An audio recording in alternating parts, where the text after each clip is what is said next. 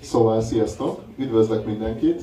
Én Magyar Bence vagyok, a Minden Fiatal Magyarországának az elnöke, és itt vagyunk Szegeden a Mefesten, az első Mefesten, amit többek mi a Minden Fiatal Magyarországa szervezet, és ez az első ilyen eh, panelbeszélgetésünk, úgynevezett Veselényi estünk, ami a Budapesti Veselényi utcában megrendezett közéleti estekről kapta a nevét, és nagy örömömre itt van mellettem Márkizaj Péter, az MMM elnöke, és vele fogunk az elkövetkező egy, körülbelül másfél órában egy 56-tal kapcsolatos beszélgetést folytatni.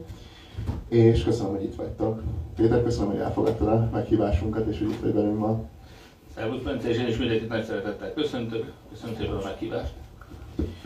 Hadd kezdjem alapvetően egy, egy nagyon átfogó kérdéssel. Számodra mit jelent 56? Egy nagyon érdekes dolog, mert ugye én a 80-as években nőttem föl, 72-es születésűként, 18 éves voltam, amikor rendszerváltás volt Magyarországon, és ugye az 56 addig e, háttérbe volt szorítva, el volt nyomban, nem beszéltek róla. Az egyik első nagy esemény az volt, amikor e, Posgai Imre e, népfelkelésnek merte nevezni, az addig következetesen ellenforradalomnak nevezett, és erősen nagyon hallgatott 56-os eseményeket. Tehát ez a párbeszéd, ez akkor indult meg a nyilvánosság előtt. Előtt 56-ról nagyon keveset hallottunk, az iskolában nem oktatták, szóval egy nagyon elhallgatott rész volt a történetnek. Ráadásul a családunkban sem volt 56-os hogy mondjam, kultúra, ami azt jelenti, hogy a mindkét nagyszülőmet a második világháború után korábbi vezetői szerepéért leváltották, internálták, átvilágították, akkor egy ideig fizikai munkások voltak, és utána szépen lassan legalább a megélhetés szintjére, soha nem vezetői pozícióban, de legalább hogyan, értelmiségi pályára visszaengedték őket. A jogász nagyapámat még a jogi életem újra elvégzésére is hát kötelezték, nem kötelezték, hanem hogyha jogászként akart volna működni, akart, akkor újra el kellett végezni a jogi egyetemet, egyébként azt már itt Szegeden végezte el, miközben egyébként kocsis volt. Hát korábban egy szolgabíró volt és jogászvégzettségű Gyulán. Nos, e, tehát az ő életükben ez az 56-os e, e, esemény sor ez azért nem volt már törés, mert ők, náluk ez a társadalmi törés ez ugye 45-ben következett be. Az 56 az például azoknak volt egy, az egész országnak jelentés volt, de főleg azokra a családokra kellett gondolni, akik hittek a szocializmusban, a kommunizmusban, nagyon sok értelmiségi a háború után tényleg őszintén odaállt emellé a rendszer mellé, és aztán egy idő után már, hogy mondjam, ilyen lelkesedés nélkül engedelmeskedtek, aztán, aztán már nagyon nem lelkesedtek, és, és nyilván a diktatúra kiépülésével azért sokan rádöbbentek, hogy lehet, hogy nem ez az a világ megváltó eszme, aminek ők gondolták annak idején. És amikor kiromott a forradalom, akkor is nyilván az értelmiség, a budapesti értelmiség és a budapesti és vidéki fiatalok, diákok álltak oda elsőként, tehát nyilván az én családomban ennek nem volt különösebb, tehát nem, az én szüleim még akkor túl fiatalok voltak, a nagyszüleim meg már az idősebb generáció, vidéken éltek, őket már megtaposták, eléggé háttérbe voltak szorítva, úgyhogy mondom, nem, család nem volt téma 56, mondja így. Igen, alapvetően ugye azért is vagyunk most itt pont Szegeden, ugye, és azért is nevezzük ezt az eseményt Mefesznek, ugyanis a Szegedi Ifjúságnak itt volt az egyik, ez az egyik olyan szervezete, ami az 56-os forradalomhoz nagyon szorosan kapcsolódik, az ő követeléseiket is voltak végül is a forradalomnak a fő követelései, és azért szerettünk volna egy szolidaritást vállalni. Alapvetően úgy gondolom, én, mint ugye az ifjúsági szervezetnek az elnöke, hogy a fiataloknak ebben nagyon nagy kulcs szerepe volt, és nagyon méltatlan az, hogy a fiatalok alapvetően keveset vannak megemlítve. Általában a kormányzati szinten is a pesti srácokkal azonosítják főleg ezt az egészet, de ugye itt arról is beszéltünk, hogy fiatalok tömegei voltak azok, akik ezt a forradalmat megrendezték. Mit gondolsz a jelenlegi áthallásról? Ugye most 56 megemlékezésének az egyik kulcskérdése a tanártüntetés és a tanárokhoz, illetve a diákoknak a, a kiállása, szolidaritása, szóval szerintem ez egy igazán nagy áthallás. Mit gondolsz jelen pillanatban a diákoknak ugyanolyan forradalmi ereje van, mint mondjuk akkor annak idején lett volna, vagy úgy gondolod, hogy ez most egy, ez egy különleges helyzet? Hát, ahogy említettem az imént, minden hasonló helyzetben természetes. Az egy más természeti, nyilván sokkal véresebb diktatúra volt Magyarországon, és sajnos a megtorlás 56-nak úgy szintén véres megtorlás volt. Nyilván most ehhez képest az Európai Unió tagjaként és egy mondjam, ilyen spin diktatúrában élve, ahogy most az új kifejezéssel mondják, vagy hibrid rezsim, és a többi akárhogy is hívjuk, de kétség kívül nem tartóztatnak le embereket az utcán, és legfeljebb karaktergyilkosságban, de nem gyilkosság. Tehát ez egy óriási különbség a két rendszer között. Mégis, a, ami közös ezekben a rendszerekben, hogy az értelmiség és a fiatalok azok mindig a motorja egy jelenlegi képülő autokráciában is, vagy bármilyen hibás rezsimben az elégedetlenségnek. Tehát a rendszer nem véletlenül fél. A tanártüntetésekről nem véletlenül vett be mindent azért, hogy akár azt, hogy mondjuk ne Orbán Orbán Viktor ne jelenjen meg sehol Budapesten, mert félő, hogy esetleg ott a tömeget nehezebben lehetne irányítani, kontrollálni, esetleg kifütyülnék és a többi, vagy éppenséggel, hogyha népszerűtlen politikusok hívnak mindenkit arra, hogy vegyen részt ezen a tüntetésen, akkor óhatatlan sok mindenkinek elmére kedve tőle, ha pártossá akarják tenni a nem pártos tüntetést, akkor megint csak sokakat távol lehet tartani. Tehát, hogy én azt látom, hogy a Fidesz azért erőlködik, hogy próbálja itt kontrollálni ezeket a tüntetéseket, és már most látszik, hogy nagyon komoly eredménye van a tüntetésnek, bár egyelőre semmi kézzel fogható, de a Fidesznek a narratívájában egyrészt föl szaporodtak meg, szaporodtak azok a hírek, amik akár a mi kampány elszámolásunkat illeti, amire nagyon büszke vagyok egyébként, akár a különböző tudom, soros ügynöközés, a abortuszvitát bedobták szeptemberbe. Tehát, hogy igyekeznek mindenféle módon elterelni a figyelmet valahogy arról az egy kérdésről, ami mögött most óriási társadalmi támogatottság áll, és hát a részben a tanárokat igyekeznek lenyugtatni azzal, hogy megígérik nekik a szebb és fényesebb jövőt, majd valamikor a jövőben.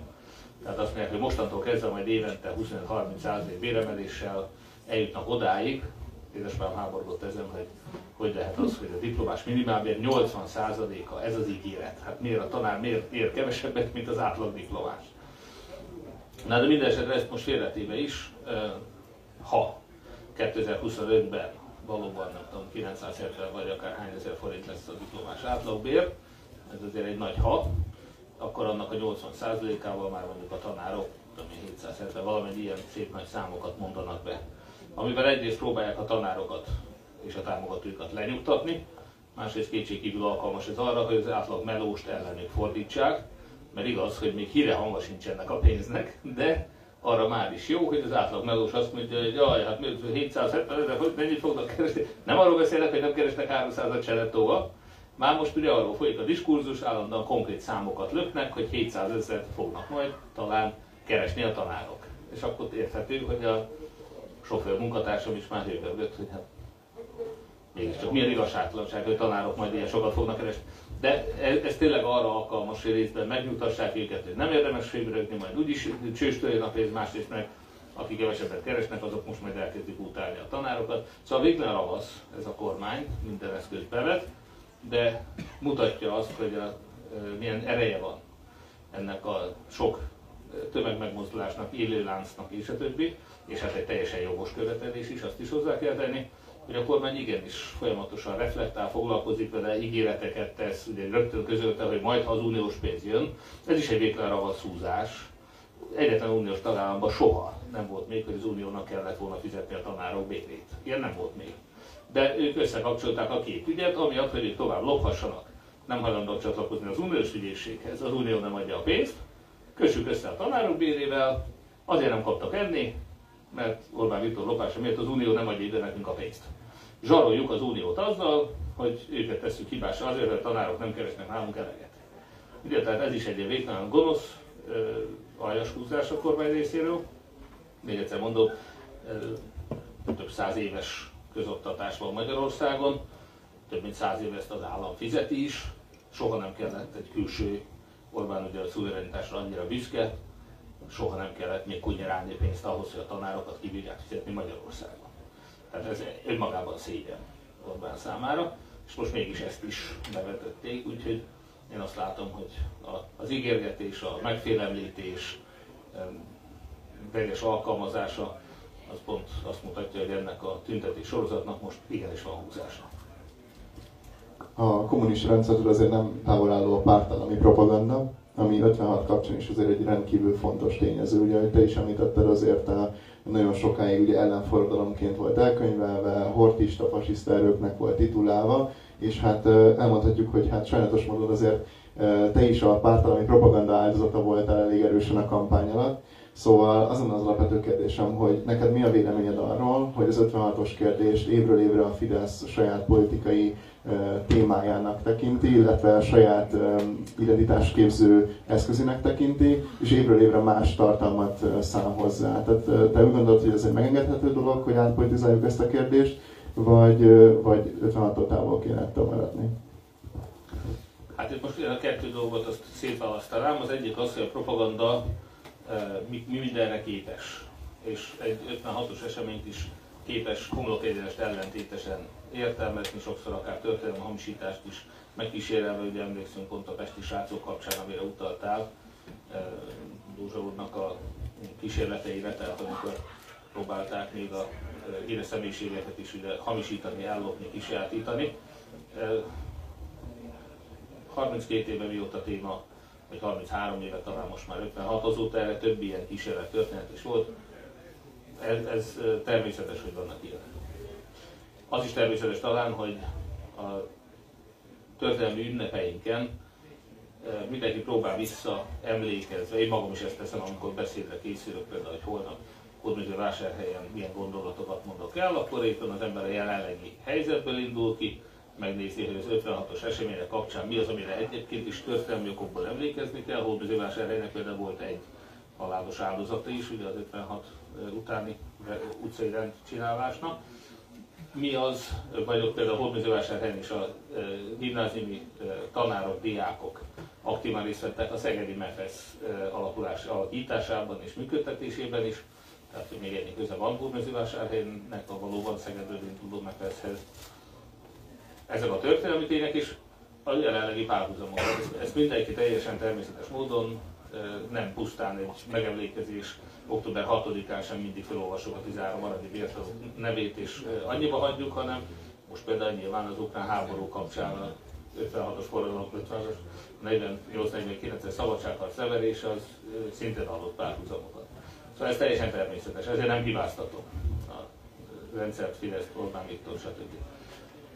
A kérdés az sokkal inkább az, hogy ez a e, szellemiség ma valóban mit üzen a mának, mit üzen a fiataloknak, és azt gondolom, hogy nagyon hálás vagyok én magam is azért, hogy minden fiatal Magyarországon az éppen Szegedet is a mefes választotta egy megemlékezés témájául, mert ma is úgy érzem, hogy a fiataloknak igenis van keresni valója. 56 e, azért is jó példa, mert akkor sem jobb és baloldal. E, tehát nem nem is ideológiai jellegű volt, azt kell mondjam alapvetően, hanem nyilván az alapvető szabadságvágy fejeződött ki ebben. Ugye nagyon sok társ eh, gondolat volt, tehát mondjuk nyilván a politika nem volt akkor sem független a gazdaságtól. Eh, akkor is már látszottak a nagyon érdekes Kornai János egy évvel ezelőtt elhunyt eh, nagyon híres magyar közgazdász, tulajdonképpen ő neki tényleg járt volna a nobel is, azt gondolom, hogy egészen például jó híres közgazdász volt Kornai János, Őnek az első híres könyv az 56-ban jelent meg, a gazdasági vezetés túlzott központosítása címmel. E, Akkor már egyértelművé váltak azok a gazdasági csődjelek, e, amik az akkori rendszert jellemezték, ugye egy központilag irányított rendszert, hogy mindent majd azt asztalnál megtervezünk, eldöntjük, utasítjuk a minisztériumot, hogy mennyi lehet az infláció, hányat eljön a malac.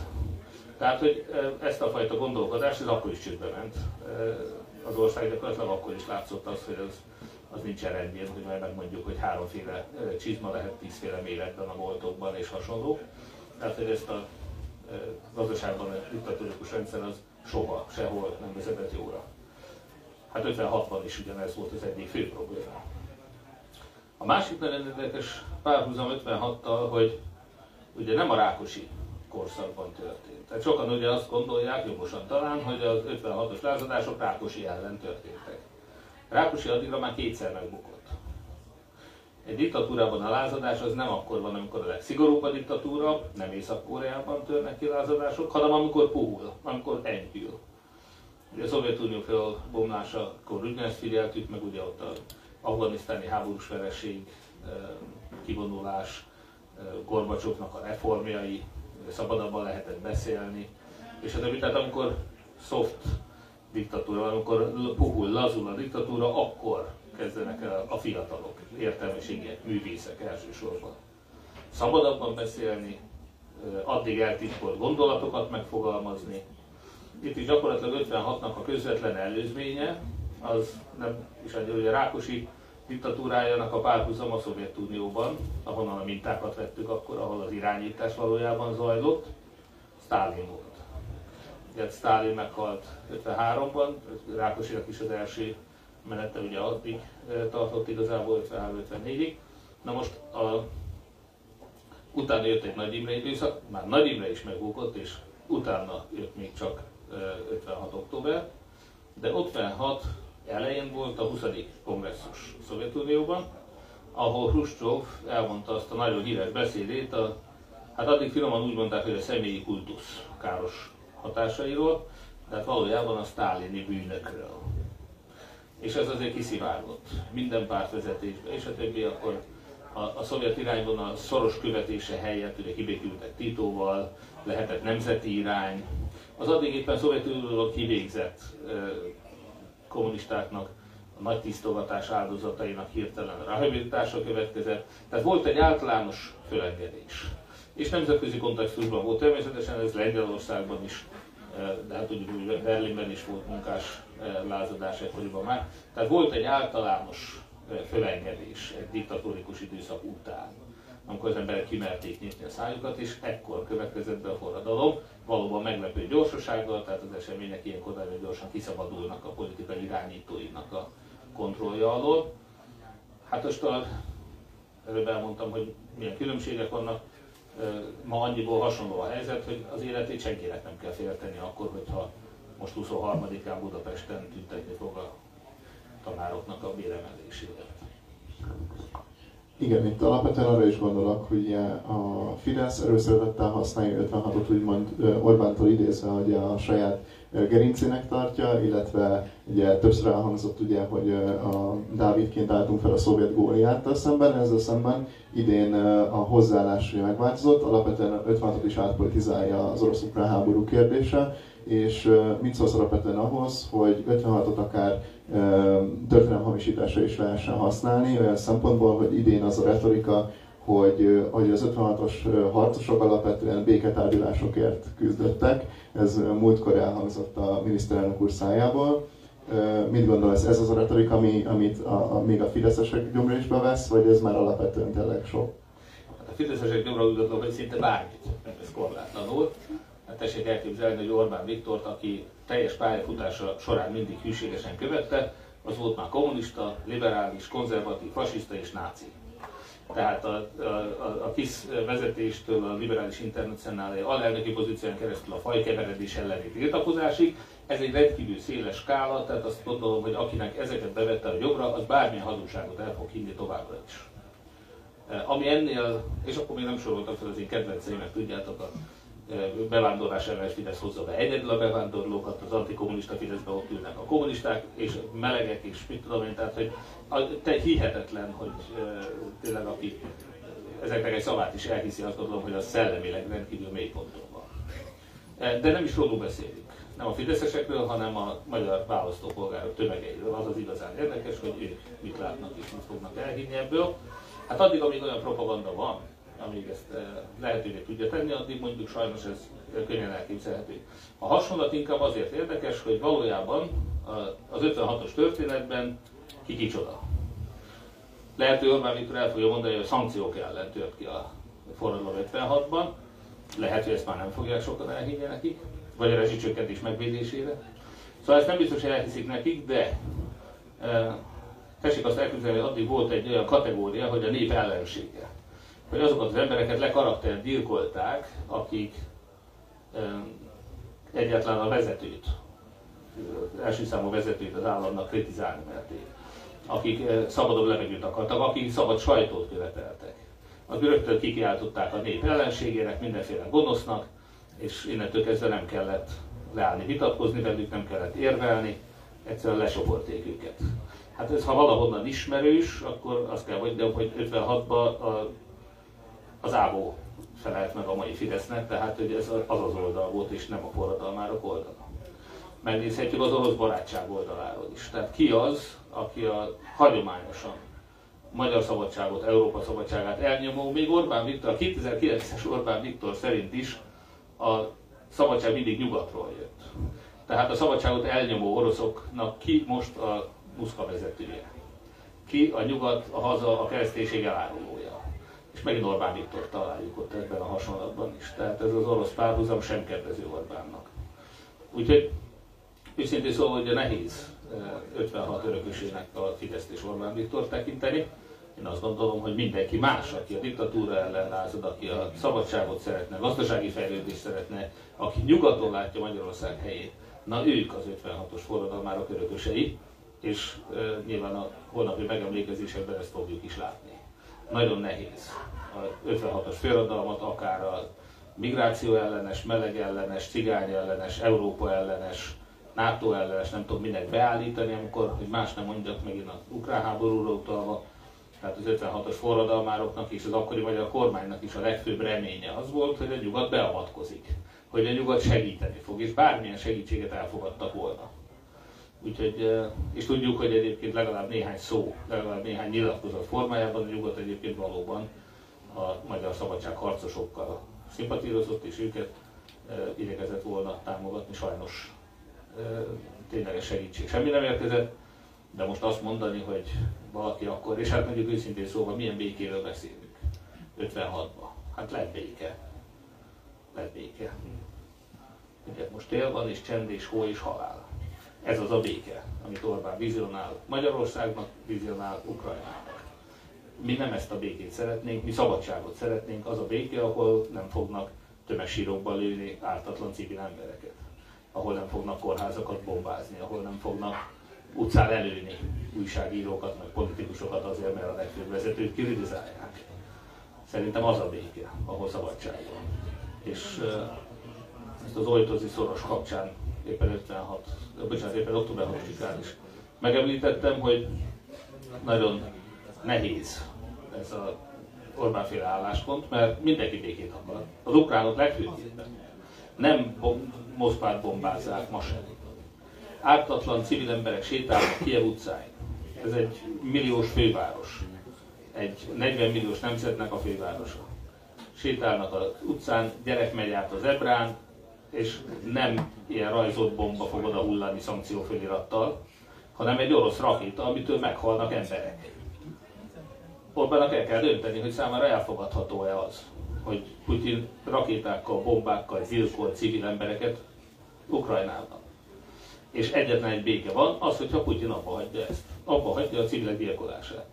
És igen, legyen fegyverszünet. Orbánnak igaza van, legyen fegyverszünet. De ki ennek az akadálya? Hát nem Biden, nem is az Európai Unió, reméljük, hogy nem is Orbán, hanem Putyin. Tehát ki, ki az, aki bombázza a civileket Kievben? Hát bocsánat, nem, még egyszer nem Moszkvát támadták meg félreértés ne Szóval ahhoz mindenkinek joga van. 56-ban is, most is hogy megvédje a családját, megvédje a vagyonát, megvédje a hazáját. Mindenféle gyilkos agresszióval szemben. És igen, legyen béke, ne legyen gyilkos agresszió. Úgyhogy ez is emlékeztet bennünket 56-ra, 56-ban is most kikérdeztem direkt a mai napon a szüleimet is, hogy ők gyerekként ugye, mire emlékeznek ebből, arra mindkettő egyik helyen, másik Gyulán, amikor bevonultak az orosz tankok. Megjelentek újra az orosz katonák magyar utcákon. Igen vagy amikor a nagyapám úgy tudta visszafogni a unokaöcsét, a fiatal Dobaj Andrást, hogy egy fülest adott neki, azok már mentek volna, hogy majd ők a templom toronyból lövik az oroszokat, a tankkal bevonuló oroszokat. Tehát nyilván a gyerek életét féltve a nagyapám az eltanácsolta ettől a meg elhamarkodott cselekedettől, de igen, hát erre emlékeznek 56 kapcsán, hogy az oroszok bejöttek igen. És hát egyszer már ez a generáció, mármint az én nagyszüleim generáció, az megélte azt, amikor 44-45-ben jöttek az oroszok, és bizony becslések szerint legalább 200 ezer nőt megerőszakoltak, iszonyatos mennyiségű vagyont tönkretettek és elpucoltak innen, és hát természetesen harcokban halálos áldozatok is voltak. Ugye többször utaltunk már erre, de 56 az alapvetően a Fidesznél egy igazán erős motivum. Tehát azért a pesti srácok, akár csak a médiájukra gondol, hogy ez mennyire fontos számukra. A, azért ne felejtsük el, hogy a, a hatalmas békemenetek is általában ezt a, ezekben az időszakokban ugye vagy a 48-as vagy az 56-os események időszakára voltak alapvetően időzítve. Tehát számukra érdekes módon, hogy akkor is békemenettek hirdették, hogy ők a béketábor. Mégis annak ellenére, hogy ilyen fontos motivum a, a, ez a szabadságharc és forradalom a Fidesznél, a legjelentősebb táboruk mégis orosz párti ebben a konfliktusban. Mit gondolsz alapvetően az, hogy akár az én nagyszüleim generációja, akár a, a tiéd, milyen alapon fordultak mégis most az oroszok mellé egy ilyen konfliktusban, amikor ennél erősebb áthalásnál nem is kell ahhoz, hogy, hogy valaki ukrán párti legyen, vagy, vagy időt érezzen az ukrán néppel.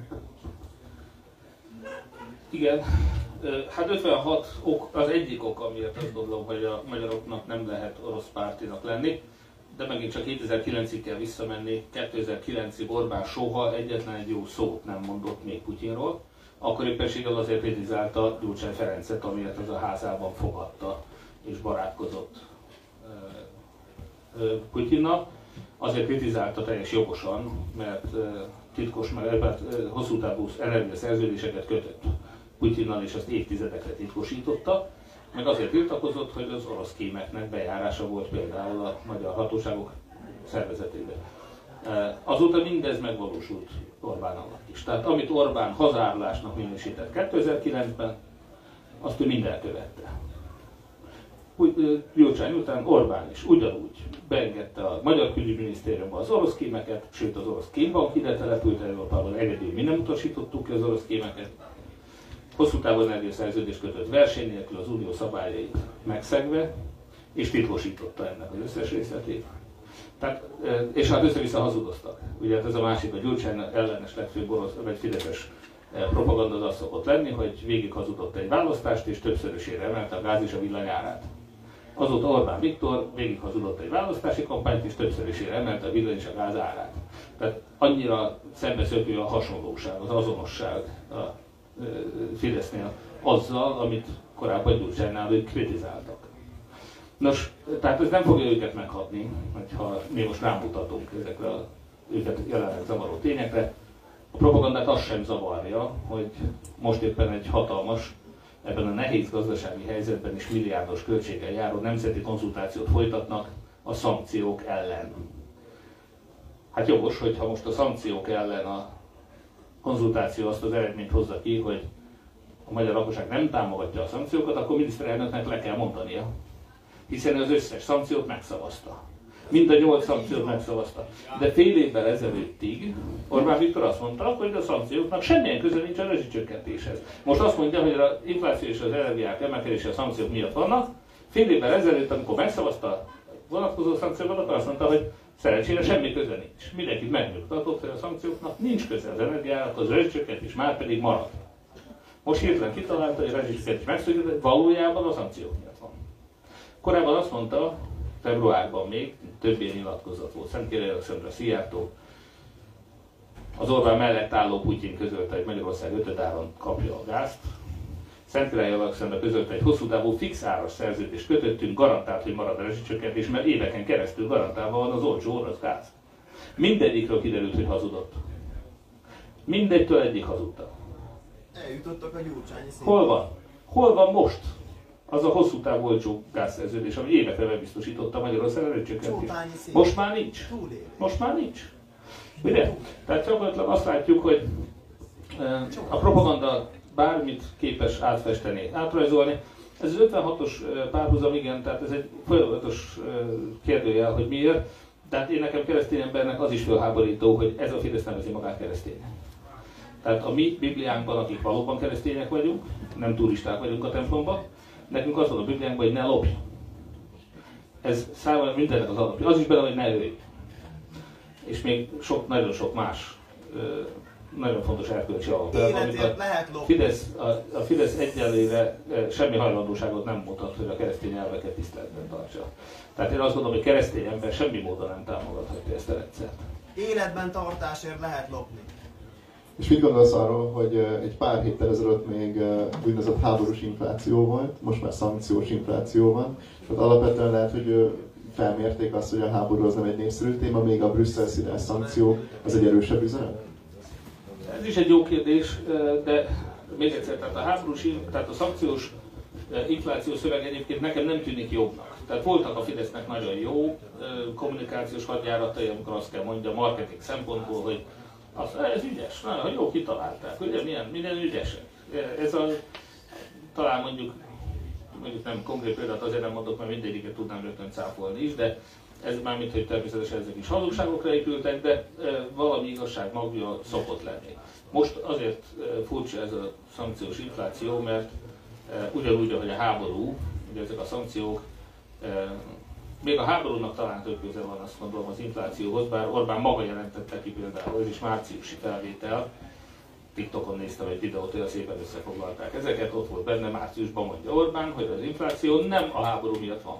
Hogy az energiaárak már meredeken növekedtek a háború előtt is. Milyen jó megfigyelni Orbán Viktor úr. Valóban így van, a háború előtt növekedtek, mert Putyin nem szállított gázt. Nem az Unió, az Unió soha nem tiltotta meg az orosz gáz behozatalát, az Unió soha nem akadályozta a Putyintól való gázvásárlást. Putyin az, aki korlátozta a gázmennyiséget, Putyin az, aki nem adott a gázt azért, hogy törvényenek az árak, ne is sor Ukrajnának se gáz természetesen, és a többi. Tehát igazából Orbán Viktor saját szavaival lehet akár a háborús inflációt, akár a szankció miatti inflációt cáfolni, ő maga elmondta a saját kis szájával, hogy nem emiatt van az infláció. Nyilvánvaló összefügg az azzal is, hogy ha Európában csak Magyarországon van akkor a gáz, vagy annyira nincs, hogy a tízszeres gáz árak miatt sorozatban mennek csődbe cégek, lekapcsolják a közvilágítást. 32 Csongrád megyei település kérte a szolgáltatót, hogy éjszakára kapcsolja a közvilágítást, mert nem bírják kifizetni. Az, az, az önkormányzati csődök közeli helyzet már most nagyon sok esetben. Vállalati csődök sorozata. Az, hogy a magyar kormány október végéig nem fizet ki semmilyen számlát, ez is elég döbbenetes. Ugye most vettek fel gyorsan már IMF, ugye jött az IMF most már, eddig nagyon büszkék voltak, hogy 10 évvel ezelőtt kizavarták az IMF-et, aztán most szerintem visszahívták, hogy léci léci. E, orosz hitelt vettek fel, ugye az MBM elérték, hogy az MBM-nek bizonyos árszint fölött, mert hát ezek szerint mégsem fix az ár. Ha áringadozás fölötti részt azt hitelbe adják és sokkal később kell kifizetni. Ez egy 104 milliárd forintnyi óriási orosz hitel gyakorlatilag. Tehát ekkora bajban egyik ország sincs Európában. Pedig hát a háború gondolnánk, hogy Ukrajnát egy picivel jobban sújtja, mint Magyarországot, de még ott sincs ilyen infláció, még ott sem értéklenedett el a nemzeti valuta olyan mértékben, mint a forint. Ugye erre mondták azt, hogy azért Ukrajnának azért nincs akkor infláció, mert mellettük nincs háború. Úgyhogy alapvetően mit gondolsz egyébként arról, hogy a Fidesz miért nem tart központi megemlékezés? Az a tanártűnetéseknek a kizárólagos eredménye, vagy más is látszott? Én azt gondolom, hogy most ebben a helyzetben Orbán Viktornak akár egy békemenetet összehozni, akár egy látható, jelentős, ráadásul az ellenzéki tüntetésnél nagyobb tömeget összehozni, amit még márciusban meg tudtak tenni. Valljuk be, hogy hiába tettünk nagyon komoly erőfeszítéseket, hogy március 15-én, az ellenzéki március 15-én ott sokan legyenek. Mi is szerveztünk most először buszokat például Budapestre és a többi. Hát az, annyit nem, mint a Fidesz, annyi pénzünk sem volt természetesen, de hogy egyáltalán, és ott is volt egy egy több százezres ellenzéki tüntetés, meg volt egy annál is nagyobb békemenet. Hát most, október 23-án nem hiszem, hogy Orbán Viktor össze tudna trombitálni. Az, biztos, hogy a takarékosság is benne van, hiszen a Pesti tévét is leállították, hogyha már Pesti srácoknál tartunk. Most olvastam, hogy az erdélyi lapokat bezárta a Fidesz. Tehát a, most már nem fizetik azt, hogy Erdélyben a Székelyhon, meg a krónika, meg nem tudom, írásban, meg több napi lap, eh, heti lapok és a többi ezek megjelenjenek nyomtatva, és úgyhogy ezt beszüntetik. Ezeket, ez volt a Fidesznek az erdélyi kesmája. Tehát, hogy arra sincs már pénz. A kukásoknak vannak jogaik, a kukások el, tudnak jogot Hódműző vásárhelyen is elbocsátottak el, el, eh, propagandistákat a Lázár médiától, Tehát én azt látom, hogy azért van az anyagi vonatkozásnak is bizonyos korlátai, tehát lehet, hogy ez is akadályozza azt, hogy nagy tömegek legyenek. A másik pedig az, hogy most ebben a helyzetben, amikor azért tényleg kiderült, hogy a Fidesz és Orbán végig hazudták, végig sunyogták a választási kampányt.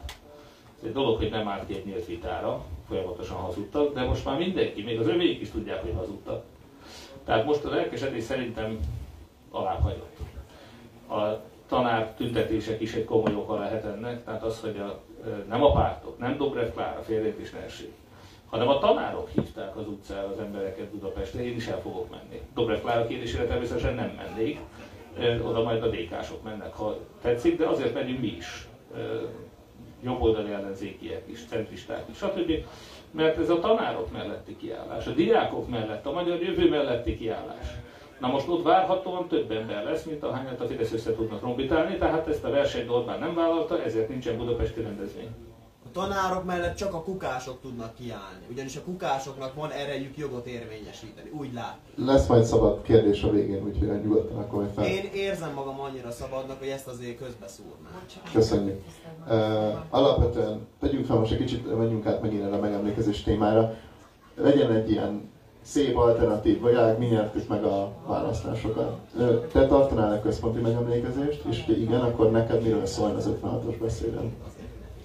Hát ez egy nagyon-nagyon komoly kérdés, ugye én azt gondolom, hogy 56, és itt megint akkor az, hogy ki, ki 56-nak az örököse mai magyar politikával, nem egy személyről beszéljünk, hanem melyik szellemi irányzat. Nagyon nehéz 56-ot egy orosz párti, korrupciópárti tüntetésnek beállítani, vagy forradalomnak beállítani. Tehát még Orbán Viktornak sem fog sikerülni. 56 abba a nemzeti hagyományba illeszkedik, amit ugye 1848-al szoktunk indítani, azaz a polgári hagyomány, a polgári eszmények és a nyugat. Tehát a szabadság, Európa, demokrácia, jogállam, piacgazdaság. Tehát ez a polgári eszmény, amikor valakinek nem a párt hovatartozása dönti el a sikerét a szakmájában, a karrierjében, a gazdagodását, nem az dönti el, hogy ki az apósa, hanem az dönti el, hogy ki mennyire tehetséges. Ez a polgári eszmény. A polgárság erről szól. Teljesítmény alapú társadalom. Tisztességbecsület. Ez a polgárság. 48 erről szólt, a feudalizmus lebontását célozva. 56 erről szólt. A pártállami nyomást, elnyomást, a szovjet megszállás, stb. ellen tiltakozva. És 89, 90 is erről szólt, csatlakozunk nyugathoz, ebből következett a NATO-hoz csatlakozás, az Európai Unióhoz csatlakozás, tehát ez a mind-mind a polgári eszmény. Orbán Viktor, aki annak idején a polgári Magyarország azóta azt mondják politikai termékét használva volt négy évig miniszterelnök 98-tól 2002-ig, most folyamatosan távolodik ettől az eszmétől, ezáltal távolodik 56 eszmétől is. Ezzel szemben mi az elmúlt években is, tavaly is egészen biztos vagyok benne, és idén is 56-ra emlékezve a polgárosodást annak az eszményét. Ünnepeljük, eh, hogyha eh, április 3-án mi nyertünk volna, akkor a központi rendezvényen egészen biztosan annak adtunk volna hangot, hogy Magyarország kiszabadult a kelet békjójából, csatlakozott a nyugathoz, Európa integrás része, megvalósítja a Szent Istváni álmot, és a polgárosodás útjára lépett, ami az egyetlen lehetőség a magyarok széles tömegé számára, hogy gazdagabban, jobban éljenek, emelkedjenek, fölfelé menjenek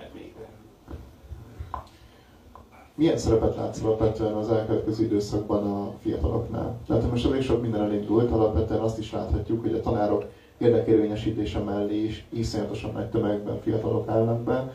Mi is itt vagyunk, megszerveztük ezt a rendezvényt itt a, emlékezve a, a, az 56-os hősökre, illetve a Nefeszre, és, és szeretnénk ezt a hagyományt folytatni. Alapvetően te mit látsz, mit, mit jelenne még tenni a fiataloknak azért, hogy még jobban érvényesíthessék magukat? Ez számunkra és az MFM számára is kulcskérdés.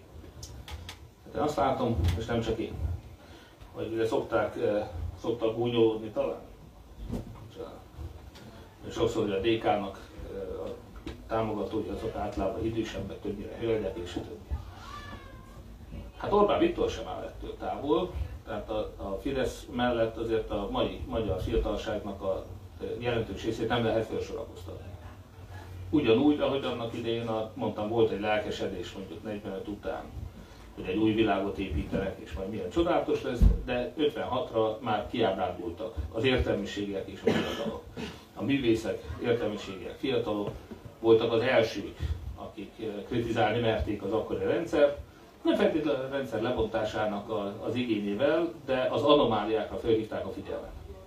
Én biztos vagyok, hogy most hasonlóképpen, még akik korábban, lehet, hogy nem idén, hanem 4 éve, 8 éve, 12 éve Fideszre szavaztak, de értelmes, lelkismeretes magyar emberek, azok egészen biztosan, ha más nem szűk baráti körben, mert lehet, hogy nyilvánosan nem meri, lehet, hogy a karrierének rosszat tenne, de szűk körben már egészen biztosan megfogalmazták, hogy nem jó, hogy nem jó az egy tanár, aki azért látja, hogy mi történik az országban, valamelyest követi a híreket. Tudja, hogy Orbán Viktor megemelte a saját fizetését, duplájára, 5 millió forintra emelte a fizetését. Orbán Viktor nem volt szegény ember. Orbán Viktor minden családtagja milliárdos. A gázszerelője nevén 100 milliárdos vagyok, vannak 1000 milliárdos valószínűleg hamarosan. Orbán Viktor nem szorult rá arra, hogy neki most nyáron megemeljük a fizetését a duplájára. Akkor amikor a tanárokat meg mindenféle hazugságon letetik, hogy majd az Unió, majd jövőre, majd 2025-ben, és nem hajlandóak a tanároknak a fizetésére emelni, nem hajlandóak a tanároknak tisztességes munkafeltételeket biztosítani, nem hajlandóak a tanárokkal leülni és tárgyalni, nem hajlandóak a tanároknak szabad oktatást, oktatási szabadságot adni, digitális tananyagot adni, szabad tankönyvválasztást adni. Tehát itt nem csak pénzről van szó, hanem egy olyan értelmiségi igényről, amivel Magyarország egyébként elindulhatna fölfelé. Tehát, hogyha mi e, akár csak a lengyelek színvonalára föl tudnánk hozni az oktatásunkat, és a lengyelek bizony Skandináviát utolérték az elmúlt két évtizedben oktatásban. Pedig hát egy illiberális vezetésű ország szintén. Tehát még azok az emberek is, akik a Fideszre szavaztak mondjuk tanárként, azok is elégedetlenek ezzel, azokat is nagyon kellemetlen érinti ez. Ott is a megfélemlítés ott van. Hódműzővásárhelyen egy tanárnő egyszer egy órán valami olyat mondott, ami Lázár Jánosra nézve kellemetlen volt, és akkor egy nyilvános megaláztatásban volt része péntek délután, úgyhogy visszahívták a tanárokat az iskolába. Tehát ez teljesen kommunista tempó. Ezt ez még, még a Fideszre szavazó tanárok is felháborodnak. Ugyanúgy, mint a, hogy nem akár kommunista párt tag értelmiségek is felháborodtak 56-ban. A korábbi padlás kisöprő miniszter Nagy Imre volt az egyik vezéralakja ennek a magyar forradalomnak. Tehát a Fidesznek is most az a kockázat, hogy nem politikai és nem, pláne nem párt alapon, hanem pusztán a józanész mentén, az alapvető emberi igények mentén egy olyan tömeges, erős ellenállás bontakozik és épül fel a rendszerével szemben, ami idővel valamikor majd akár maga rá is temetheti, és egy pozitív fordulatot hozhat az ország jövője számára.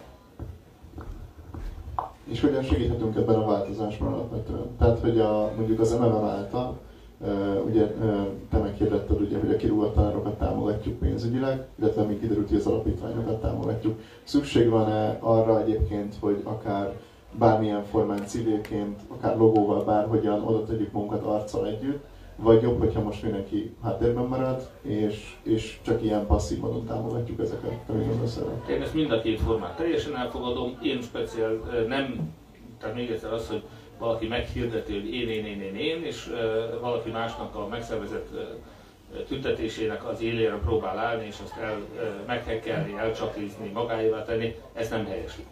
Azt, hogy szépen csendben támogassa és a saját híveit is odaszólítsa, mint hogy mi is tesszük, az maximálisan. Tehát azt gondolom, hogy van egy olyan jó ügy, ami mellé oda kell állni, mindenki nézze meg, hogy hogyan tud segíteni, és csatlakozzunk.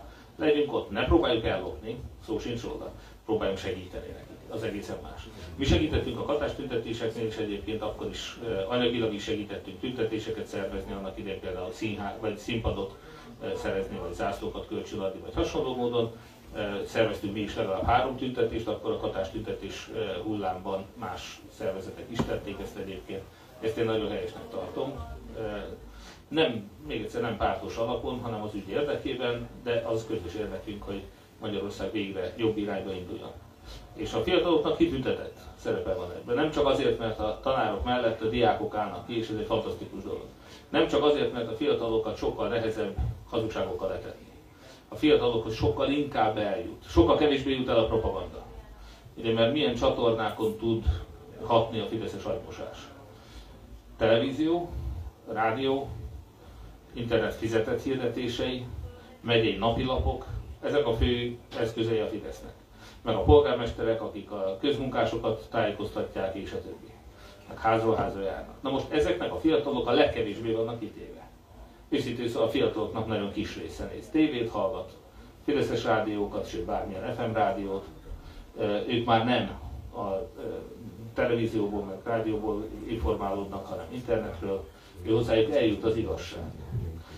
És sokkal szabadabban gondolkodnak. Azt gondolom, hogy hála Istennek a mai magyar fiatalok többsége az sokkal nyitottabb, mint a szülei és nagyszülei generációra. Sokkal kevésbé jellemző az, hogy valakit mondjuk a külseje vagy a származás alapján ítél meg. A fiatalok láttak már, jártak nyugaton. Tehát nagyon nehéz beadni nekik, hogy nyugaton szülnek a férfiak. Lehet, hogy valami hülye ember Magyarországon, aki elhiszi, de azért azt gondolom, hogy nagyon kevés fiatal hiszi azt, hogy nyugaton a férfiak szülnek. Szóval nagyon uh, nagy reményeim vannak nekem is abban, hogy ha más nem, akkor ez a generáció ez képes lesz úgy szabadon felnőni, hogy nem fogja elfogadni azt, hogy a jövőjét ellopják. Hogy a legföltűnőbb korrupció is mindenféle következmény nélkül marad, és közben nekik azt mondják, hogy nektek meg nem jár. Orbán Viktornak lehet fizetésemelés, nektek meg nem. Ugye? Tehát ez azért elég uh, átlátszó. Azt gondolom, hogy a fiatalok ezt nem fogják elfogadni. Sajnos nagyon sok idősebb generációhoz tartozó ember az, ha meg, és megint itt ez a nép ellensége. Ugye? Ami Stalinnak bejött, ami Hitlernek bejött, az Orbánnak is bejött. Hogyha kikiált zsidókat, cigányokat, melegeket, kommunistákat, baloldaliakat, migránsokat, Európát, bárkit kikiált a nép ellenségének, akkor a CIA ügynökök, a béka emberek jönnek, el, eladták a hazát, és a többi. Ugye, nagyon érdekes, most megint csak interneten bóklászva néztem, hogy egy nagyszerű összefoglaló volt, az összes többi a szalugság volt benne, de hogy 2010-ig Magyarországról nem tudom hány milliárd dollárnyi tőkét menekítettek ki. Hát valamiért azt nem mondták el, hogy 2010 után ez a folyamat nyilvánvalóan fölgyorsult. Hogy azóta az offshore cégeket a Fidesz sorra alapítja, milliárdokat lop az országból, most érdekes, már nem zavarja őket az offshore. Most már nem emlékeznek, amikor offshore háború, nem, nem mert fiatalok vagytok. De 10 év, 12 évvel ezelőtt a Fidesz offshore háborút hirdetett. Ugye? Lázár János követelte a svájci bankoktól, hogy adják ki a számoladatok. Azóta nem követeli. Most a Fidesznek már nem érdekel, hogy a svájci bankok kiadják a magyar számolatlajozósok adatait. Na jó, szóval mindesetre azt gondolom, hogy a fiatalok azok hamarabb átlátnak a szitán. A fiataloknak nagyon nehéz azokat a hazugságokat beadni, hogy a Fidesz migráns ellenes lenne, vagy hogy minden meleg az veszélyes és gonosz és destruktív, meg hát, hogy a nyugaton gettókban, nógózónákban élnek az emberek, és fáznak, és meg fognak fagyni. És hogy Magyarországon még mindig sokkal jobb ezt ugye elhinni, hogy Magyarország józan észre, hogy nekünk még mindig sokkal jobb itt, mint a hanyatló nyugaton, ahonnan majd hozzánk fognak menekülni. 2030-ra Magyarországra fognak menekülni nyugatról, és nekünk Orbán Viktor elmondta, hogy nyugati határokat kell lezárni majd. Mert onnan jönnek majd Magyarországra a migránsok, mert itt annyira jó lesz az élet, ott annyira rossz. Szóval e, ezekkel az abszolút átlátszó hülyeségekkel ezzel lehet, hogy agymosott időseket meg lehet nyerni, de az unokáikat már nem. Ebben reménykedek, úgyhogy én nagyon őszintén bízok abban, hogy uh, amit, tehát amit én tudok, meg fogok tenni, félrejtés ne De az igazi bizalmam nekem is a fiatalokban van, én is azt nézem, hogy ki lesz a következő, aki ki tudja hívni Orbán Viktort, akit nekünk támogatnunk kell, és én nagyon-nagyon remélem, hogy ez valahol közületek kerül ki ebből a generációból. Köszönöm szépen. És nagyon szurkolok, és minden támogatást megadom. Vajrá! 27 éves emberről van szó, nem 33 vagy annál idősebb. Fiatal ember. Nekem még a 33 is fiatal. 27. De lehet 27, lehet 33, csak gyertek. 27, vagy meghalok inkább. És én nem a győzike vagyok. Záró kérdésem lenne igazából, hogy a, a MEFESZ uh, alapvetően az oktatásügy reformját követelte, és aztán ez csapott le politikai kérdésbe. Mi még csak a oktatásügy reformját követeljük. Mit gondolsz, lesz sikere ennek a mostani tanártüntetésnek? Mit látsz ennek az egész folyamatnak a jövőjének? Egészen biztos vagyok benne. Most először az elmúlt években. Ugye az internetadót szoktuk emlegetni, mint ami sikeres volt, mint tömeges megmozdulás, de azért többször megfutamodott már ez a rendszer. Egészen sokszor megfutamodott a rendszer, hogyha azt látják, hogy valami fontos ügy, sokat veszítenek rajta, és ugye ez a spin diktatúráknak, vagy népszerűségre épített diktatúráknak is a sajátja. De hogyha még visszamegyek, akkor ugye ez a kádári jóléti szocializmus, a legvidámabb baragújás kommunizmus, mikor hogy hívták. Tehát ebben a rendszerben is a társadalmi támogatottság egy nagyon fontos szempont volt. Ez a rendszer is hajlandó volt nyugati hitelekre fanyalodni. Az addig lesajnált, elutasított, hanyatlónak mondott nyugattól vett fel hiteleket és adósodott el a Kádár rendszer is. Azért, hogy a jóléti intézkedéseket tudja tartani, hogy népszerű maradjon és ne bukjon meg. Ismerős? Ugyan oda jutottunk, mint Kádár, Orbán pont oda jutott, mint Kádár. Nem olyan régen büszkén hirdett, hogy kizavartuk az IMF-et, most már az IMF-től is bárkitől csak pénzt kapjon pénzt. Jóléti intézkedések, hogy népszerű maradjon, legyen rezsicsökkentés, legyen adókedvezmény a fiataloknak, legyen tudom én, családoknak visszatérítés, kedvezmények és a többi. Hitelt is vettek föl már eddig is, most is veszik föl, forint tértétlenedik, infláció elszáll, és a többi, és a többi. Fontos az volt, hogy a választást megnyerje. Ugye ott eh, Kádárnál nem ad négy évenkénti választást kellett megnyerni, de ott is fontos volt a népszerűség, hogy hatalman tudjon maradni. Ez Orbánnál is nagyon fontos. Tehát én a tanároknak egészen biztos vagyok benne, hogy ha nem adják. Ez mindenki mással is így van, bocsánat. Mielőtt valaki azt gondolná, hogy csak az internetadót lehetett megfutamítani, meg most a majd a tanárokat, minden esetben amikor kellően kitartó ellenállásba ütközik a rendszer, akkor megfutamítható. Csak a kellően komoly ellenállásnak a szintje a kérdés.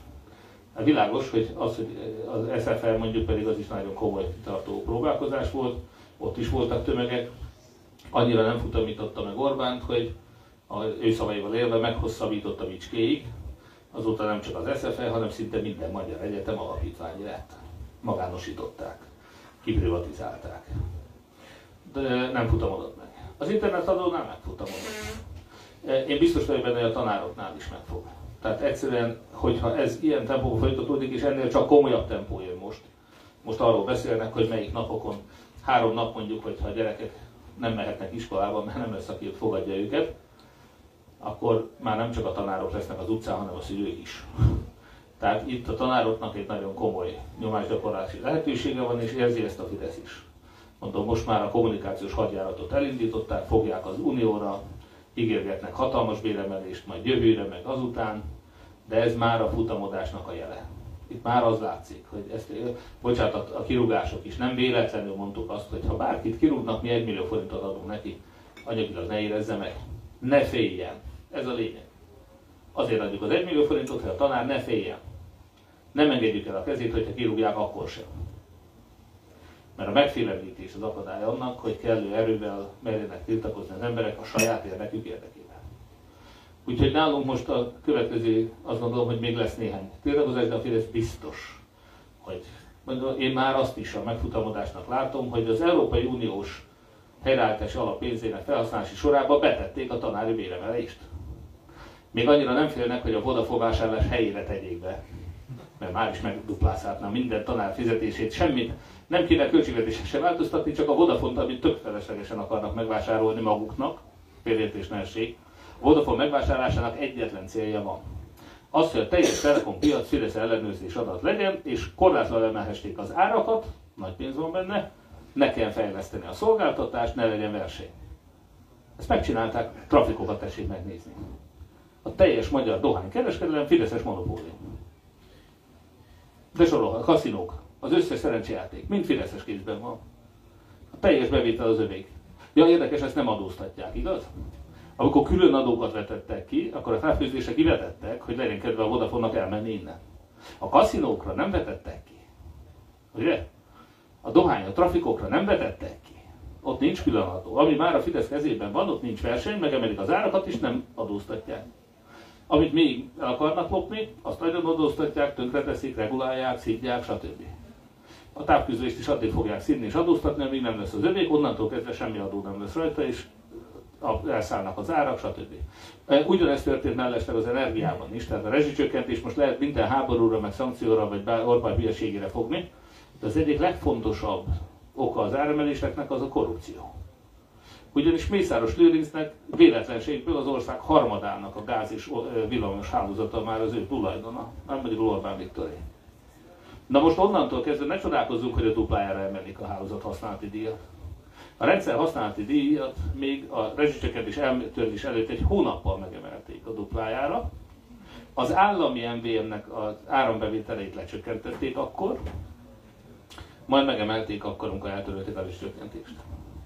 Még azok a cégek is, akiknek fix szerződése volt, mondjuk jövő végéig áramra, és ezáltal nem kellett volna, hogy változzon a díj nekik, a rendszer használati díj emelése miatt még ők is többet fizetnek.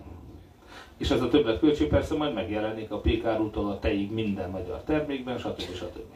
Ezt mindannyian fogjuk megfizetni. Azért, hogy Mészáros Lőrinc kétszer rendszer használati díjat kasszírozzon a áramhálózat és gázhálózatai után. Szóval konklúzióban még egyszer, olyan ország még nem volt a történelemben, amelynek tolvaj vezetői lettek volna, és az emberek jól éltek volna, gazdagodtak volna, fejlődtek volna. Ilyen nincs. Ahol tolvaj emberek uralkodnak, az az ország szegényebb lesz, az emberek szegényebbek lesznek. Ez egy logikus, szükségszerű összefüggés. Soha a világon nem volt máshogy. Csak ott gazdagodnak az emberek, ahol becsületes emberek vezetik őket, és általában még azt is hozzátehetjük, hogy a becsület, arra garancia, hogy becsületes emberek vezessék, arra leginkább a tiszta demokrácia, a tiszta verseny. Mert ott le lehet váltani a korrupt politikusokat. Ahol ők kontrollálják a híreket, meg saját maguk adnak hírt mindenről, és úgy hazudnak és torzítják a tényeket, ahogy akarják, ott már, meg a szabályokat maguk írják, ott ugye nem lehet őket leváltani, ott nyugodtan lophatnak. Szóval én azt gondolom, hogy ezeket az összefüggéseket kell mindenkinek felismerni Magyarországon, a fiatalok hamarabb rá fognak erre jönni, és már most látszik az, hogy még egyszer az Uniónak már a helyreállítás alapfelhasználásában betették a tanárokat. Már kijelentették, hogy jövőre azután azután három részletben hány százalékkal fogják emelni.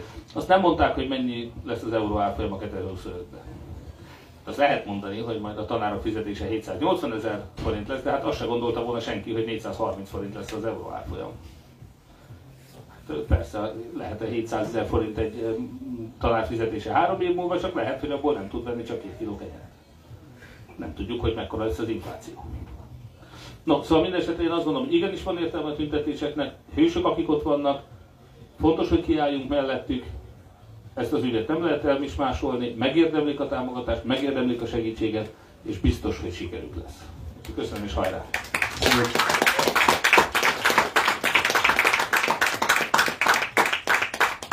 Most pedig a következő kb. 25 percben közönség kérdezhet Pétertől. Látom is, hogy ott lesznek kérdések. Arra kérek mindenkit, hogy ha lehetőleg rövid kérdések legyenek, ne több mondatot, és odaadom a mikrofont, és majd adjátok tovább, hogy vigyázzatok a kábellel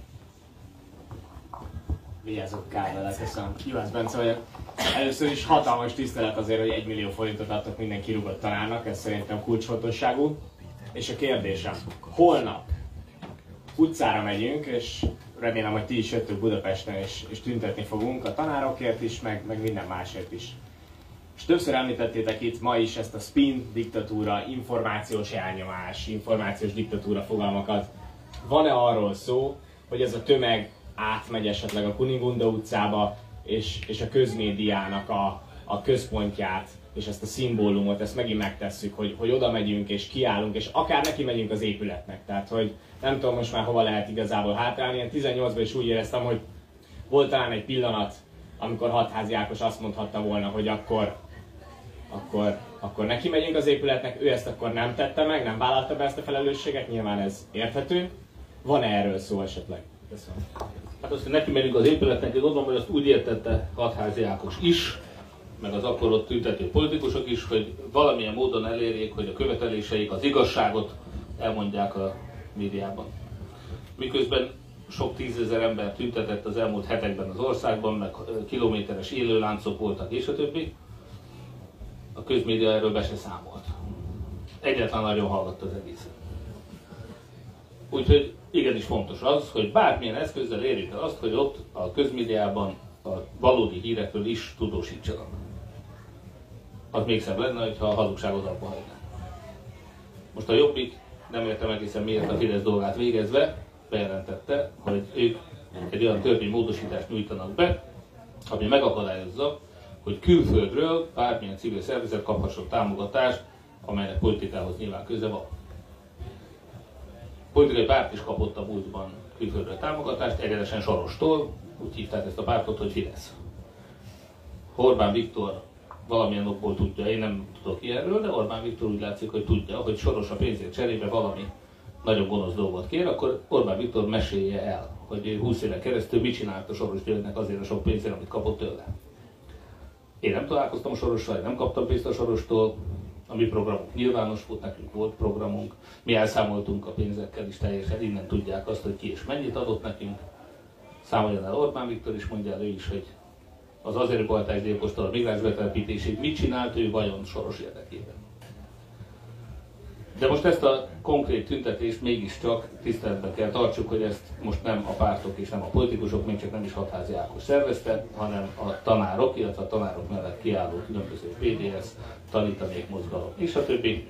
Nyilvánvaló, hogy ők is mehetnek a Kunigunda utcában, nyilván semmi nem tiltja meg, de valószínűleg az nem az ő ügyük, ők valószínűleg megmaradnak a mondjuk a belügyminisztérium épületénél teszem azt, e, vagy hát nyilván most az 56-os hagyomány miatt a Bőrjetem rakpart, vagy egyéb bentér, vagy bármelyik nevezetes helyszín. Tehát most kivételesen azt mondom, hogy ezt nem mi döntsük el, ezt döntsék el a szervezők. Senkit nem akadályoznak, senki abban, hogy következő tüntetést akár a Kinigunda utcába szervezze. Hatházi Ákos biztos ott lesz meg, én is szívesen megyek, ha éppen ráérek. Köszönöm.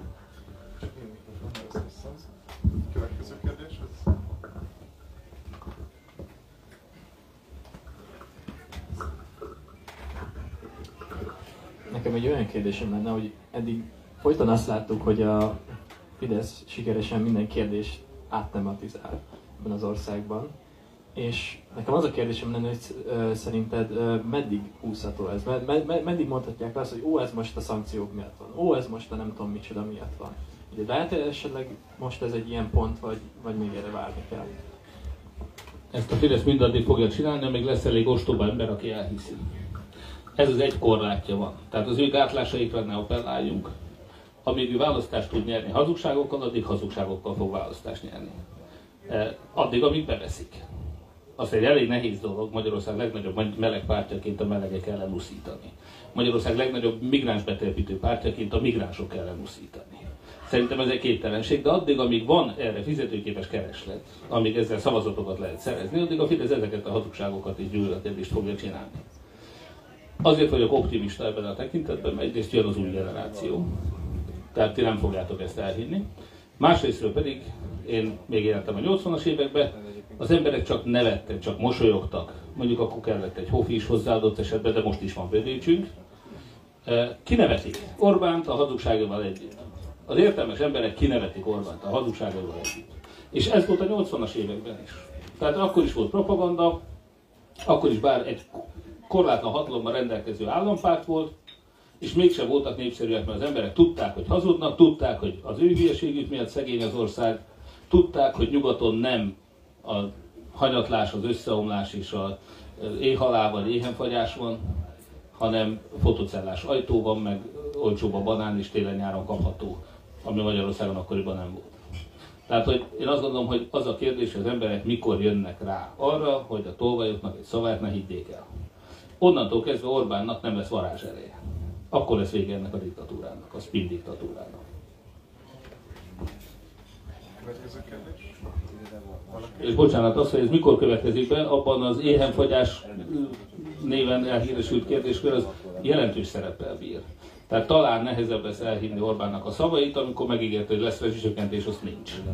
Például. Vagy amikor mondja, hogy háborús vagy infláció van, és közben Ukrajnában nem mennek föl úgy az árak, mint itt.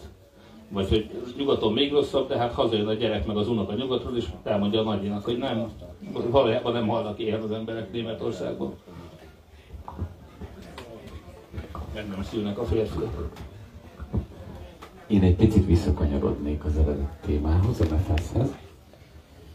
Uh, 1956-nak a szellemét és ennek a forradalmi változásnak a szellemét elég nehéz szerintem átadni a mai fiatalságnak. Teljesen más világban élünk, más lehetőségeink vannak, más kommunikációs eszközeink.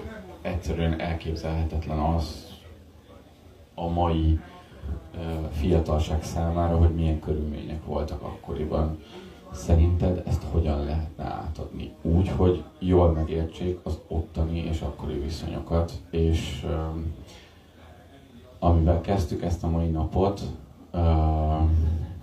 szerintem nagyon fontos, hogy amikor egy nemzeti ünnepről van szó, akár március 15-ről, akár 56-ról, mindig arra gondoljunk, hogy nem az a lényeg, hogy ezeket a próbálkozásokat leverték, hanem büszkéknek kell lennünk arra, hogy végre a társadalmunk kiállt a saját érdekeiért, és, és valami mellett egységben sikerült elindítani a valamilyen dolgot. Az, hogy utána ez később nem sikerült külső hatásokra leverték, stb. ez egy másik kérdés, de alapvetően szerintem ennek egy örömünnepnek kell lennie, és ahhoz, hogy ezt a mentalitást átadjuk, hogyan kéne ezt kommunikálni a mai teljesen más világban élő fiatalság számára? Igen, ez egy nagyon fontos kérdés, és önmagában sem rövid. A válasz sem az. Valójában, amiről beszélünk, az a legalapvetőbb szövete a társadalomnak a kultúra. Az, hogy a kultúra hogyan alakult így, talán nyilván neked is ismert mondjuk Románia, románoknak a kultúrája, a magyaroknak a kultúrája, meg mondjuk a franciáknak a kultúrája. Romániában az elmúlt évszázadokban nagyon sok, rengeteg elnyomó hatalom volt, törökök, tatárok, oroszok, mindenki átvágtatott rajtuk, őnek akkor nem vágták le a fejüket, ha meghajoltak. Az ő kultúrájukban is az van benne, hogy akkor élsz túl, ha ügyeskedsz, meghajolsz, rugalmas vagy, alkalmazkodsz. Annak idején Száz János nevű magyar, nekünk tanárunk volt egyébként az egyetemen, mondta azt, hogy ugye a románok még sose fejeztek be ott háborút, ahol elkezdték. Ők alkalmazkodtak. És mindig a győztesnél kötöttek ki a végére.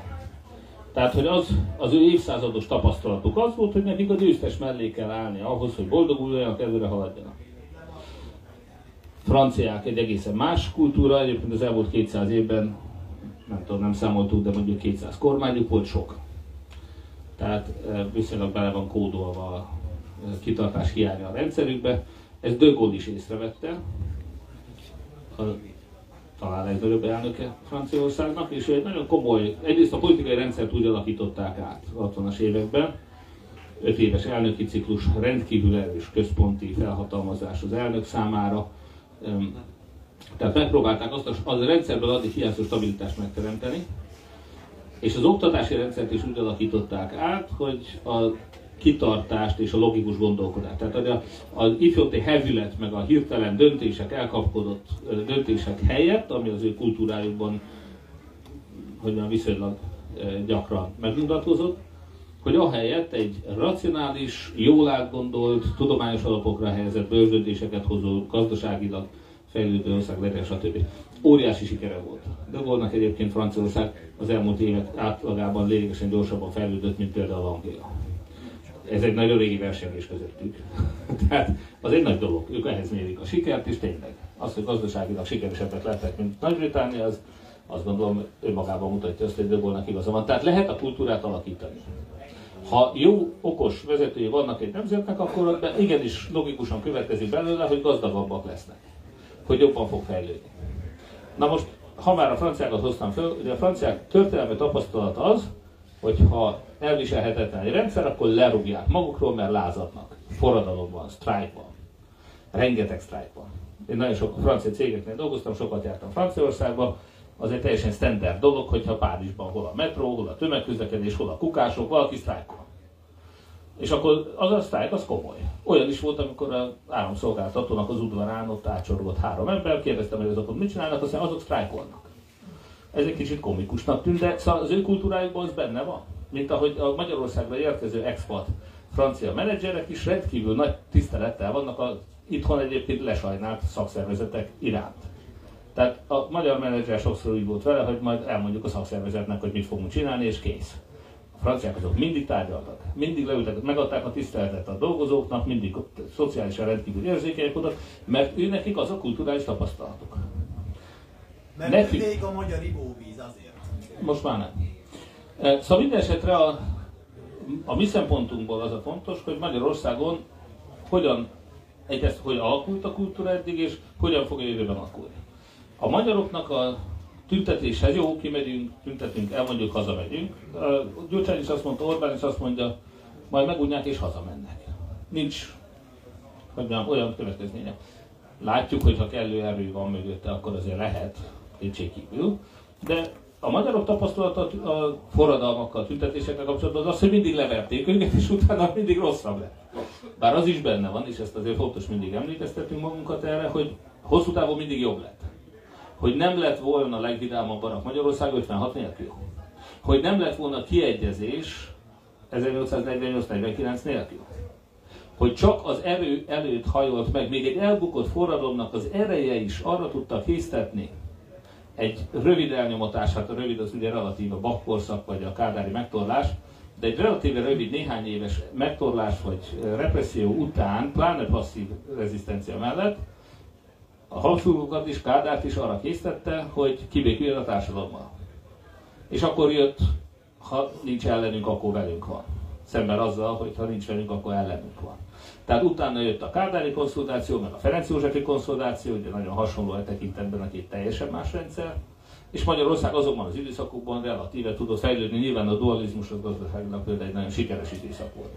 Tehát, hogy a, még a mi tapasztalat, történelmi tapasztalataink is azt mondatják velünk, hogy igenis érdemes küzdeni. Ma is, amikor emlékezünk nagy nemzeti ünnepeinken, mindig olyan témákban emlékezünk, ahol fölmertek állni, fölmertek szólalni. Azok a hősök. Nem az Orbán Viktorokra emlékszünk, nem is a Kádár Jánosokra emlékszünk, meg nem is a Ferenc Józsefekre emlékszünk. Mindig azokra emlékezünk, a Kossuthokra, a Petőfikre, az 56-os hősökre, sőt Nagy Imrére, és bizony most is azokra fog majd emlékezni a történelem során, akik kimertek állni. Akik felszólaltak, akik ott vannak egy tüntetésen. Azok a hősök. Ezt nem szabad elfelejteni, minden nemzeti ünnepünk erről szól. Úgyhogy ennek kell erőt adni mindannyiunknak. Nekem a kérdésem 56-ra vonatkozik, egészen pontosan Nagy Imre személyére. Ugye ő részt vett a kommunista diktatúra kialakításában, ugyanakkor Mártin miniszterelnökünk volt. És az ő szemében valahogy megtestesül az elemondásos 20. századunk. Hogy hogyan ítélje meg az ő történelmi személyét és felelősségét. Igen, erről is magam is elég nyíltan beszéltem már korábban. Megint egy kis két lépéssel távolabbról indítva. Doktori dolgozatomat a Pázmányon 2000 erre csak háromban abszolútorium, de azt hiszem, hogy hatban védtem meg, tehát 2006-os, fönn olvasható Magyar Elektronikus Könyvtárban ez a dolgozat. Sok híres politikus ellentétben én nem plagizáltam, hanem dolgoztam. Nagyon büszke vagyok ezt a dolgozatot egyébként. Két volt jegybank elnök is felhasznált irodalomként idézte a saját munkáiban. Surányi György is, és Péter Ákos is. Én még nem voltam sehol a politikában, de ők erre a szakdolgozatra már hivatkoztak szakmai munkában. Szóval ezt a dolgozatot persze a Fidesz is átnézte most. Hát nyilván egyrészt nagyon örült volna, hogyha plágium van benne, és az én dolgozatot is el kellett volna tüntetni, mint egy másik híres volt miniszterelnökét egyébként. De ezt nem talált, úgyhogy az, írtak egy cikket ebből, és két kifogásuk volt, dicsérem Kádárt és dicsérem Hortit, és kritizálom Kádárt és kritizálom Hortit. Hát ez tényleg felháborító, hogy ha legalább egy kicsit ende, hangosabbak lettek volna, meg nem csak az a baj, hogy az emberek, hanem még ostobák is. Ha okosabbak lettek volna, és mondjuk a baloldaliakat akarják ellenem fordítani, akkor csak olyanokat emelnek ki, amikor jót ír a Horditról és rosszat Kádárról. Ha fordítva a jobboldaliakat akarják ellenem fordítani, akkor csak olyat idéztek volna belőle, ahol kritizálom Hortit és dicsérem Kádárt.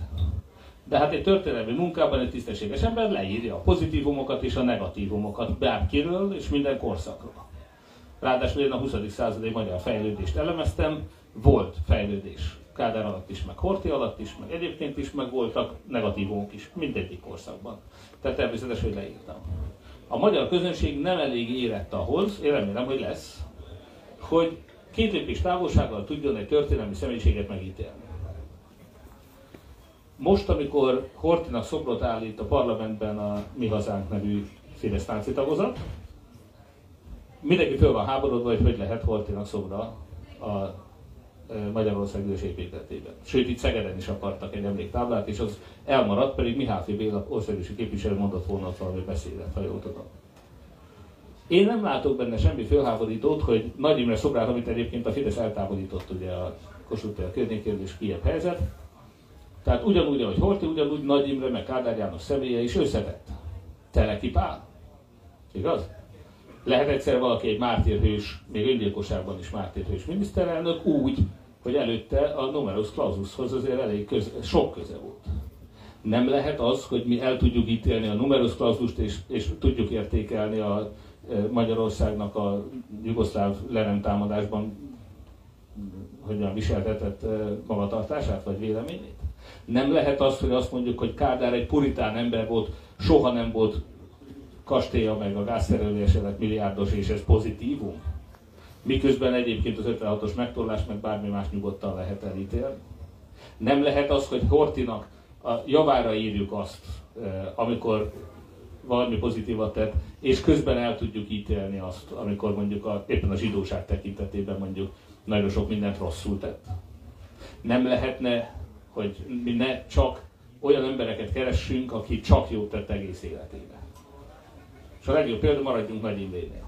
Bármelyiket elemezhetnénk a három, meg az összes többi. Ferenc József, 48-as forradalom eltiprója, 49-es szabadságharc eltiprója, a Bach és a többi, és a többi. És utána volt egy kiegyezés, volt egy nagyon népszerű, magyarok körében népszerű királynő, a Sziszi, de a Ferenc Jóska is ilyen kolokviálisan csak Ferenc Jóskaként hívták, és a magyar e, embereknek a tudatában már, e, hogyan vegyen, elfogadott e, személyiség, a békeidők, és nem tudom minek a még a háború előtt persze, épült be.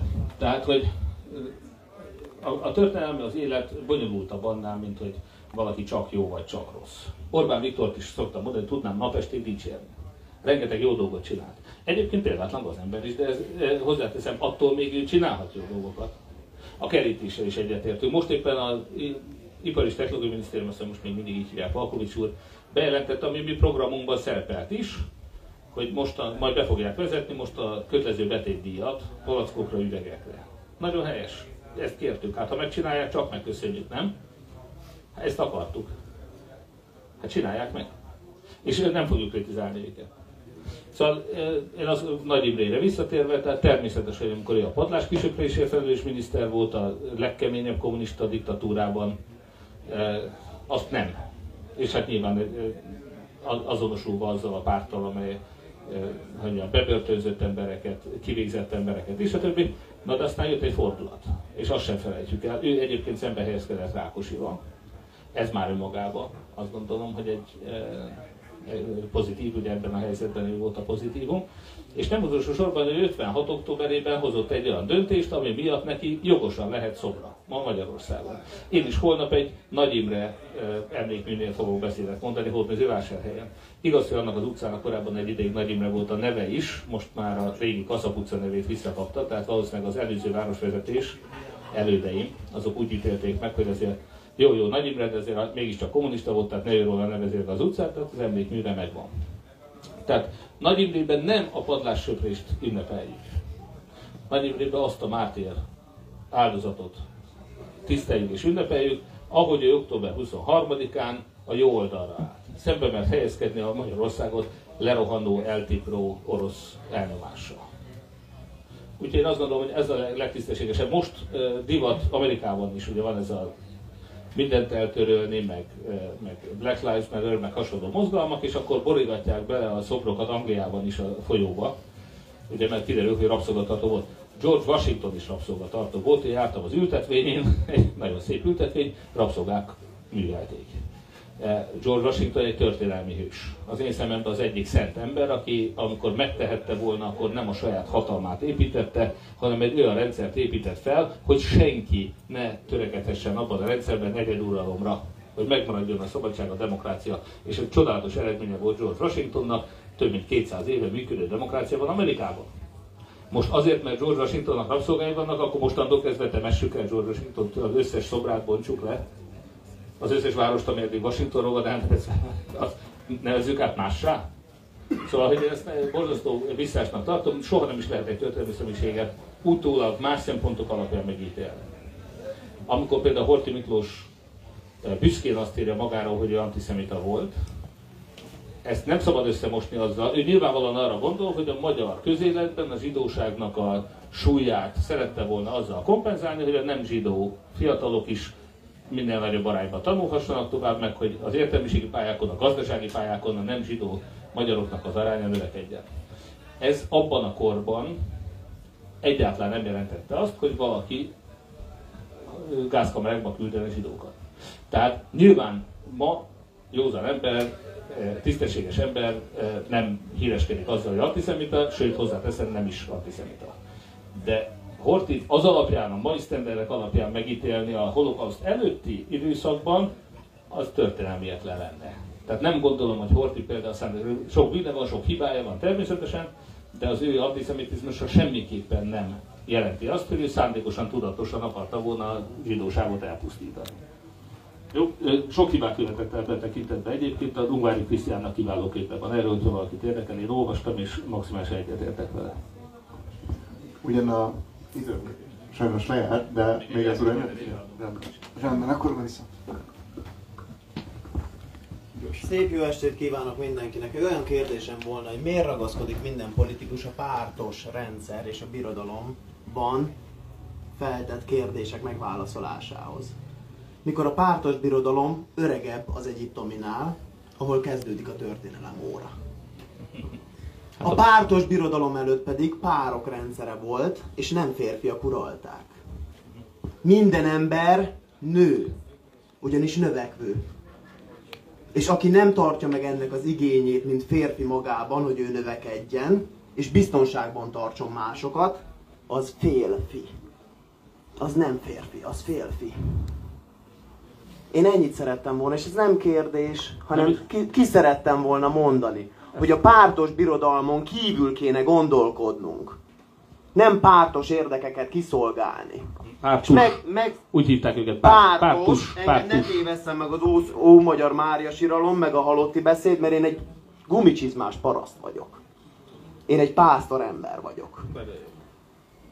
És én föltettem a Kassai Lajosnak is a kérdést, hogy mit tehet egy ilyen ember ilyen körülmények között, és én felteszem az ellenpólusnak is a kérdést. Mit tehet ilyen körülmények között egy ilyen ember? Mikor már csak a sörre futja, és a borra valóra. És cirkusz van, de kenyér nincs. Pártus birodalomról. Én itt Szegeden Egyetemen tanultam történelmet, úgyhogy nagyon szívesen majd elővesszük a történelem könyveket, és nagyon jól fogunk beszélgetni a pártusokról. Az ember nő. E, igen, az összes többiről is. A E, hú de, férfi, a man nő. igen, azért mondom, hogy e- ebbe a témába most hadd nem menjek bele. Mondom, maximálisan tiszteletben tartom mindenkinek a saját elkötelezettségét és meggyőződését. Köszönöm szépen. Én Mindenkinek, köszönöm szépen. én is köszönöm. Mindenkinek nyugodalmas jó estét kívánok, szép estét. Jó estét, azaz jó Isten. Szóval köszönjük szépen Péter, hogy itt voltál, köszönjük, hogy, hogy részt vettél ezen, és köszönöm mindenkinek, aki eljött. Annyit szeretnék még hozzáfűzni, hogy mindenki, aki nézi ezt, vagy később majd visszanézi, menjetek el, álljatok ki a tanárok mellett, legyetek ott akár holnap a tüntetésen, vagy bármelyiken, ami később következik, és támogassátok a tanárainkat, és köszönjük szépen még egyszer, hogy itt voltatok.